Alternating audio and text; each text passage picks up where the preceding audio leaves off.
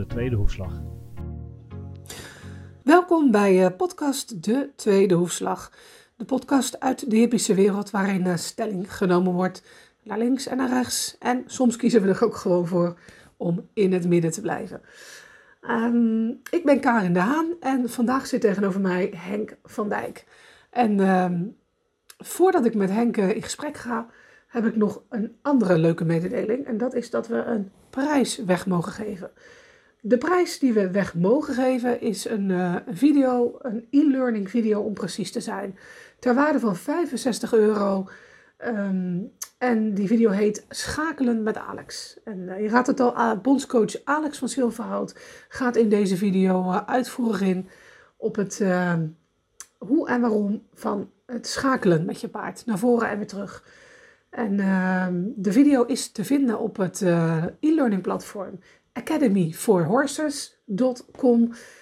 En wij mogen er dus eentje weggeven. En wie gaat die dan winnen, vraag je je af. Nou, iedereen die de afgelopen tijd een post heeft geplaatst op onze social media, doet automatisch mee. Dus misschien win jij hem wel. En of dat zo is, dat zal dan blijken na het gesprek. Ik zit hier dus met Henk van Dijk. Henk, welkom. Henk van Dijk is geen onbekende in de paardenwereld. Ik heb ontdekt dat hij in 1980 zijn dierenartspraktijk in Heinekenszand heeft opgericht. Dat is nu dus 40 jaar geleden. Dat is niet niks. Hij is erkend paardendierenarts. Doet onder andere de begeleiding van de merries op Klein Poppensburg. Niet onbekend. En was 20 jaar lang achtereen teamveterinair van de dressuurjeugd. Van 1997 tot 2017. Dus ja, wat dat betreft heb ik hier een enorme bron aan ervaring en kundigheid tegenover me zitten. En dat belooft wat. Want ik heb een aantal mooie stellingen voorbereid. En ik wil maar beginnen bij de actualiteit van de dag. En dat is het paardenwelzijn. Paardenwelzijn, daar is van alles over te doen. Het is zeer actueel, ook dankzij een aantal groeperingen met dierenactivisten. Die het op een bepaalde manier belichten. En aan de andere kant is binnen de paardenwereld zelf ook bijna alle partijen zijn er heel fanatiek mee bezig om heel goed voor hun paard te zorgen. En niets aan het toeval over te laten. Dan nu de stelling, Henk. Kan je stellen dat het paard van vandaag de dag veel beter af is dan qua welzijn dan 40 jaar geleden? Ja, dat denk ik zeker. Door de superprofessionele begeleiding.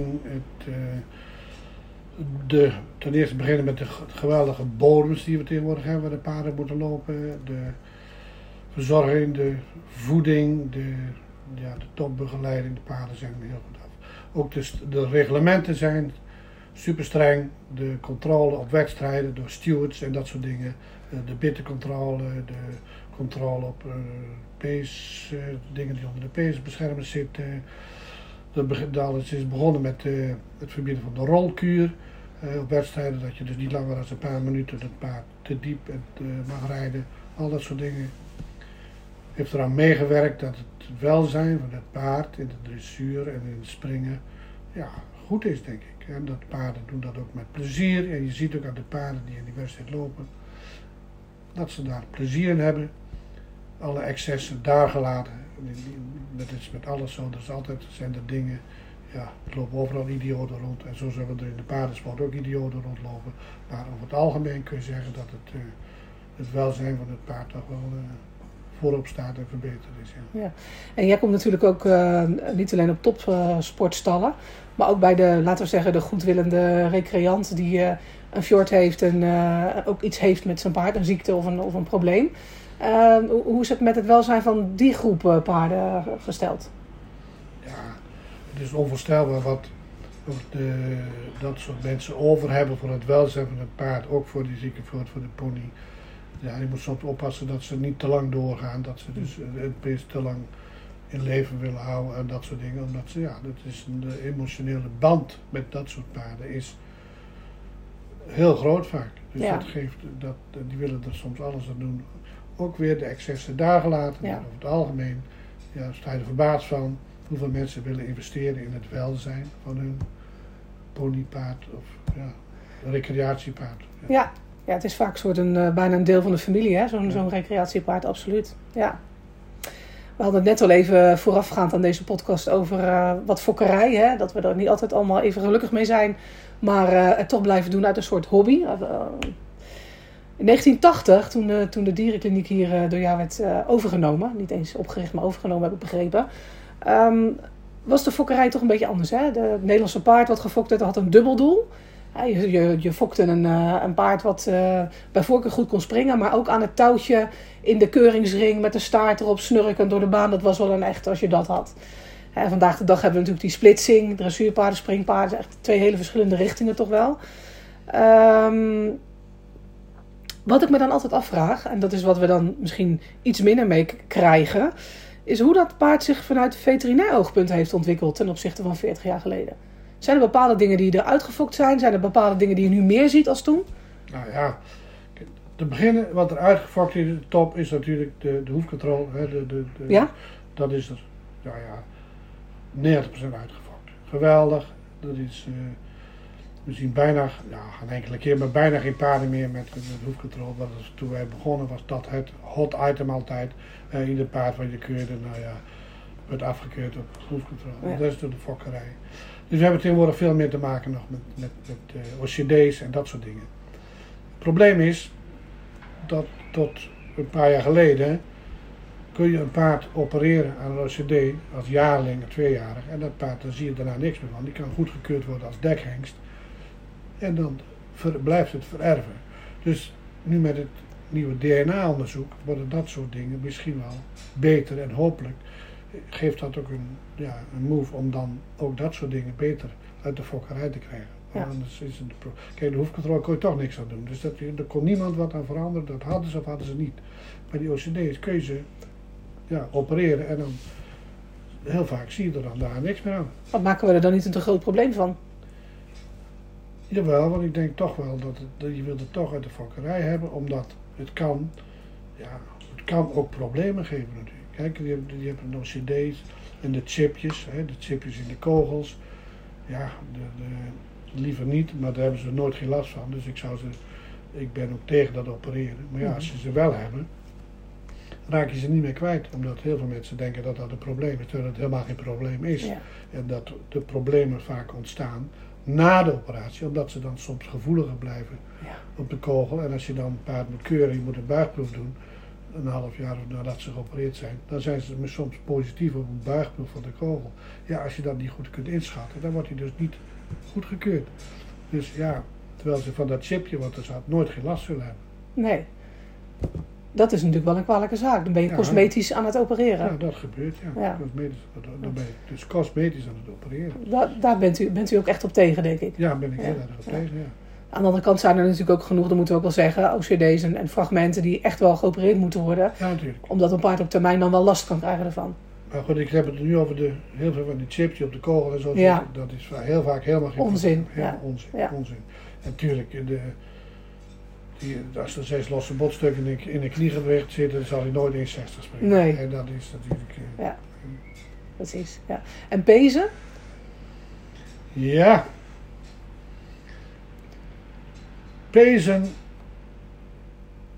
ik denk dat ook door de geweldige bodem die we hebben en zo, het probleem met de pezen, meer wel tenzij de high suspensories, dus de aanhechting van de pezen in het achterbeen door de paarden die dus in die steeds zwaardere dressuurproeven moeten lopen, dat die overbelasting en soms op een te jonge leeftijd al te zwaar belast worden, dat dat wel een probleem is en blijft, hè, om moeilijk te. Maar dan is de oplossing niet zozeer ligt bij de dierarts, maar meer bij het management om dat paard op de jonge leeftijd niet te zwaar te belasten. Niet te zwaar te belasten. Ja. Ja. Dus dat is een aandachtspunt. Ja. En dat is en gewoon normale peesblessures, ja, dat kan altijd een ongelukje gebeuren, maar dat is niet. Ja. En dan gelukkig zie je steeds minder dat al die paarden helemaal in de bandage staan en warm. En dat men ook wel in de gaten heeft dat je de pezen niet moet voorverhitten. Nee, dat helpt niet mee. Nee.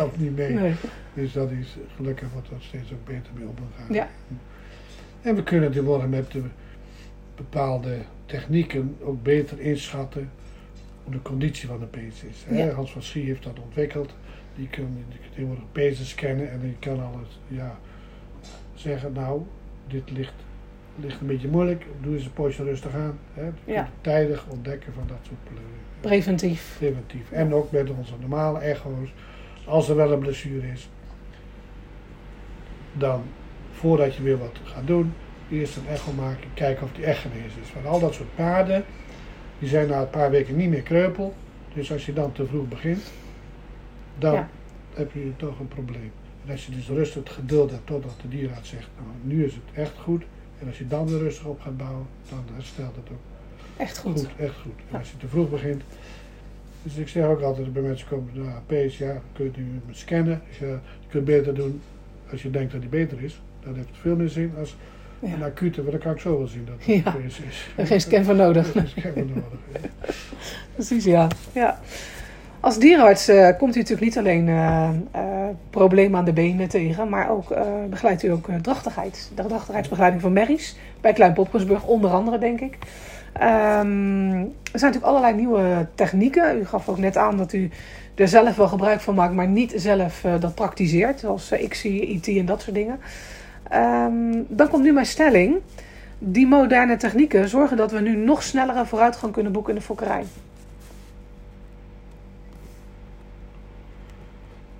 Nou, wat is vooruitgang? Je kunt dat. Vooruitgang boek je als je fokt met jong materiaal en wat bewezen toekomst heeft. Als je gaat fokken met oudere beesten, dan help je de fokkerij niet naar voren. Dus die moet het lef hebben om ook te fokken met jonge hengsten en jonge merries, denk ik. Jonge merries, ja. He, dan ga je vooruit. Ja. Als je met oud spul blijft fokken, dat is een beetje het evenwicht om het je te vinden. Mm-hmm.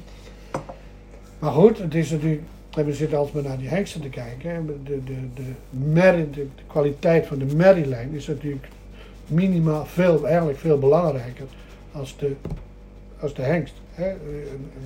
Dus die hoogkwalitatieve merrielijn, waar heel veel toppaarden uitkomen, springpaarden vooral, dan heb je dus meer kans dat je dus een goede merrielijn, als dat je een geweldige, prachtige hengst, weet ik veel wat, maar dat is maar dat is een eendagsvlieg, dat weet je nooit.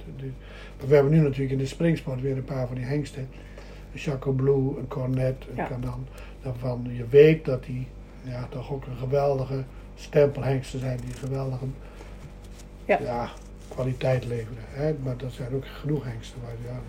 Maar de verrassing is iedere keer, hè? Dat je het nooit weet. Ja. Maar dat was vroeger al zo. Dat is zeker zo. En in de dressuur? Hoe belangrijk is een goede merriestam in de dressuur? Is dat een stam waar allemaal Grand Prix paarden uitkomen? Of is dat bijvoorbeeld ook een stam waar de lat lager gelegd kan worden? Dus dat als er 6 Z2 merries of paarden uit een merrie komen, dat het in principe ook al goed genoeg is. Ik denk dat in de dressuur is het zo verschrikkelijk moeilijk om te zeggen wat nou een topkwaliteit merrie is. Omdat dus ik zeg altijd, er zijn veel meer goede paarden als goede ruiters. Dus je moet het geluk hebben dat een paard bij een goede ruiter die er alles uit kan halen wat erin zit. En dan 3/4 van de paarden haalt dat niet. Dus dat is heel moeilijk om in te schatten wat nou die fokwaarde is van heel veel van die paarden, van die dressuurpaarden. Ja. Omdat En er zijn natuurlijk mensen met bepaalde filosofieën, hoe een dressuurpaard eruit moet zien, qua bouw. Ik zeg altijd, ik haat die verdenpaarden, noem ik ze altijd, die met een geweldig voorbeen door de baan gaan en show maken. Dat zijn niet onze Grand Prix paarden van later. Hè? Dus dat is het probleem. En dat willen we allemaal graag zien. Dan denk ik, dat is het. Maar nee, dat zijn niet de paarden die later kunnen piafferen en passageren. Hè? Dat moet je dus er zijn bepaalde mensen die daar hele goede ideeën over hebben. En, ik heb eens een praatje gehoord van Bert Rutte of zo. Ik denk toch dat hij met een paard met een sterke schouder en de vluggen, dat die zo belangrijk zijn. Die hoeven dat niet te doen. Dat kunnen en de vlug achterbeen. Ja, dat zijn de belangrijkste dingen. Ja, dat zie je. En karakter ook natuurlijk, maar. Ja. Nou ja, wat je zegt, ook de ruiter moet... kijk, bij ons hier niet zo ver vandaan. We zitten nu in Heinekenszand. Zit natuurlijk Stalhexagon. Leunus Valier is heel bekend. En ze zeggen wel eens, die kan een ezel nog laten pioveren. Maar het is natuurlijk niet voor niks dat hij zoveel paarden al zo ver heeft gebracht. En zijn team ook erbij. Ja, en dat is zover gebracht. Omdat dat zijn niet allemaal van die wonderen die op de keuring voorop lopen. Nee, dat zijn allemaal paarden, maar wel een sterk gebouwd paard. Ja. Sterke rug. En een goede ruiters. En een van de talenten van een Leunus Valier vind ik, dat hij een goed oog heeft om mensen aan te nemen, talentvolle ruiters. Want dat is zo belangrijk. Dat een ruiter het talent heeft om een paard op te leiden. Ja. Want je kunt wel mensen hebben die geweldige proeven kunnen rijden als op een paard wat er klaar voor is. Dat is ook geweldig, maar de kunst om een paard goed op te leiden, dan moet je dus dat heeft Leunus toch een zesde zintuig voor om die mensen aan te nemen die dat in zich hebben. En dat zie je vanaf noem ze allemaal opbereiken. Tweelingnijpjes, Janine Nieuwenhuizen, absoluut, ja. Allemaal. Nee, maar dat bedoel ik, snap je? Ja. Dat is het, ook een talent. Ja. Ja. Nee, maar dat is helemaal waar. Ja. We gaan even verder. Tot 2017 was je teamveterinair van de dressuurjeugd. Jarenlang gedaan. En daarmee heb je eigenlijk een complete generatie dressuurruiters meegemaakt. Vanaf de prille juniorenproefjes tot aan... die zijn nu misschien al in de 35. Marlies van Balen bijvoorbeeld noem ik dan als voormalig junioren Europees kampioen. Dat bracht mij op de volgende stelling. De mentaliteit van de paardrijdende jeugd is meer prestatiegericht geworden in de loop der jaren. Nou, dat geloof ik niet. Ik heb me al die jaren dat ik dat gedaan heb verwonderd over de geweldige professionele instelling van die jonge mensen. Die dat echt zo knap. Die talenten met een toptrainer. Vroeger natuurlijk begon met Kasjel als bondscoach. En er was ook een toptrainer die kon die jongelui zo omhoog helpen. Ja. Maar ook de kwaliteit van die mensen, dat ze die aanwijzingen die hij gaf ook op konden volgen. En zo die zag je verbeteren. Ja? Nou, ik heb altijd verbaasd over de geweldige genoten van de professionaliteit van die jonge mensen. En dat was toen al zo, met de Marlies van Baan, Dominique Fillion, noem ze allemaal maar op. Ik heb ze allemaal. Geweldig. Het is natuurlijk wel zo dat een aantal van de goede jeugd, van de talentvolle jeugd, die ook succesvol waren op EK's in de jeugd, doorgestroomd zijn tot het hoogste niveau. Zeker weten. Maar het valt me ook wel op dat er altijd ook best wel een aantal, misschien wel de helft is, waar je nooit meer zoveel van hoort daarna. Ja, maar het is... De echte zijn gebleven allemaal. Ja. De echte zijn, en Dominique en Marlies, noem ze allemaal maar op, die zijn gebleven. En er zijn er altijd die keurige proeven kunnen rijden, maar niet het talent hebben. Ja. En die een goed paard kopen en daar een tijdje op mee kunnen, maar niet het talent hebben om in die paardenhouderij ook paarden op te leiden. En je kunt natuurlijk niet je hele leven maar dure paarden blijven rijden. Nee. Je zult toch ook moeten werken en dat zie je. Het paard is een vak apart. Ja. Met al die mensen, wat Marlies en zo doen. Moet al die paarden. Er moet wat geld verdiend worden. Ook dat moet wel wat verkocht worden. Ja. Moet verkocht worden. Ja. En je kunt niet, of je moet wel hele rijke sponsors hebben die alleen maar dure paarden voor je aandragen. Maar goed, dat is er niet. Nee, niet iedereen. Dat heeft bijna niemand. Nee, hè? En het is ook zeker zo dat je op het niveau van junioren en misschien ook nog wel van jongrijders met een heel goed leerpaard en heel ver kan komen. En dan heeft iemand anders de africhting voor je gedaan eigenlijk. Ja. En op het moment dat je natuurlijk echt Grand Prix mee wil doen, dan zal je ook zelf daar echt wel toegevoegde waarde moeten hebben. Ik geniet ervan. Ja, ik heb ook een goede klant, een goede kennis van mij, aan de mijne van de Boogaard. Ja, die ben er gewoon helemaal begonnen met het paard. En die zit nu dit jaar voor het eerst mee geweest naar DK in Italië. Ja. Ja, dat is geweldig. Er zit niks, dit achter, gewoon puur. Ja. Talent, goed rijden, je best doen. Mooi. En ook meer kunnen. Leuk. En dat vind ik geweldig. Ja. En niet een duur paard kopen. Nee, gewoon, maar snap je wat ik bedoel? Ja, wel gewoon een paard met een omgeving. Maar opgeleid. Dan gaan we even verder. Want lang niet iedereen rijdt natuurlijk voor de topsport. Als dierarts weet je dat als geen ander. Het grootste deel van de paardeneigenaren die rijden niet eens wedstrijden. Hè, die zijn gewoon echt voor de hobby, zijn ze lekker aan het rijden buiten. En wij fokken hier natuurlijk binnen het KWPN in Nederland vaak een heel mooi paard. Een paard met, waarvan we hopen dat hij de kwaliteit heeft voor die sport.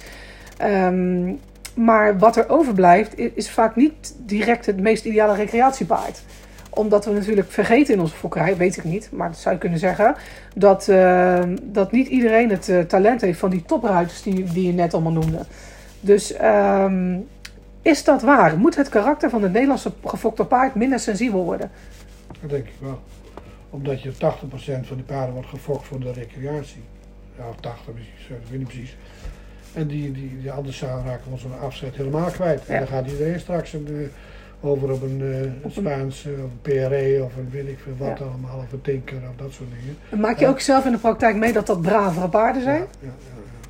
In welke zin minder sensibel? Of? Minder sensibel, ja. Die P.R.E.'s ook, dat lijken wel de hittebetitten, maar ze zijn heel makkelijk vaak in de omgang. Ja. Daar kun je makkelijk mee werken en lief. Ja, die zijn toch. Ja. Die hebben dan niet de kwaliteit, sommigen ook wel trouwens. Ja, maar wel, maar toch dat soort rassen, toch. En hoe? Want we kunnen wel zeggen, we moeten minder. Fokkerij, toppaarden, meer van de 10 toppaarden zijn gelukstreffers. Ja? Ja. We denken dat we een Grand Prix paard kunnen fokken, meer van de 10 zijn gelukstreffers. Ja. En die moet fokken voor de massa erom. Voor die 80% eigenlijk. En die hele komt er toch wel in uitzending. Ja. Ik denk dat we moeten ontzettend de karakters in de gaten houden. Ja. Anders dan zijn ze niet meer. Nee. Ja, fokken voor karakter. Het is een mooi en sterk einde van deze eerste podcast, De Tweede Hoefslag. Henk, hartelijk dank voor je input. En dankzij jou is deze eerste podcast eigenlijk ook gewoon een hele interessante geworden. En wij hopen natuurlijk dat we nog vele podcasts gaan volgen. Daar zullen wij zeker werk van maken. Voordat ik af ga sluiten, heb ik nog een laatste dingetje. En dat is natuurlijk de prijswinnaar. Ik beloofde voorafgaand met het gesprek dat we een e-learning zouden verloten. Schakelen met Alex. Te vinden op academyforhorses.com. Nou. Die e-learning gaan wij dus weggeven aan iemand die op de social media van Hoefslag een bijzondere of leuke of positieve post heeft gemaakt. En ik las zelf de reacties op het artikel van Demi Rensink. Demi Rensink is een dressuurruiter die met de merrie Esprit binnen een jaar van de L2 naar de Z1 is gereden. Nou, hartstikke knappe prestatie. En hij gaat er dan op in dat hij daar ook natuurlijk heel blij mee is. Maar dat het ook een vosmerrie is. En daarover zegt hij, natuurlijk hebben we af en toe wel struggles. Ze is nu eenmaal een vosmerrie en de statements daarover kloppen als een bus. Nou, je begrijpt als je dat op Facebook zet, dat er dus heel veel reacties komen. Sommige mensen zijn het er helemaal mee eens, hebben ook zo'n beetje moeilijkere vosmerrie. En anderen die zijn het er totaal niet mee eens. En wij hebben een van die reacties gekozen als winnaar voor de online e-learning Schakelen met Alex van Academy for Horses. En die winnaar die we hebben gekozen is Inga Bos. Die zegt namelijk als reactie op het artikel, niks mis met een vosmerrie, dat vosmerries lastiger zouden zijn, is de grootst mogelijke onzin. Uitroepteken. Nou, dat het maar duidelijk mag zijn. Inga, van harte gefeliciteerd. Hoe werkt het nu? Hoe krijg je nou die toegang tot die cursus? Nou, binnen een week na publicatie van deze podcast is het de bedoeling dat je een e-mail stuurt naar hoefslag@mediaprimair.nl. En dan sturen wij je vervolgens de inloggegevens toe, zodat jij de e-learning kan kijken en doen. Ik zou zeggen, iedereen heel erg bedankt voor het luisteren. Ik hoop zeker dat ik jullie de volgende keer weer mag verwelkomen. En dan gaan we opnieuw stelling nemen. Ik heb er nu al zin in. Tot dan.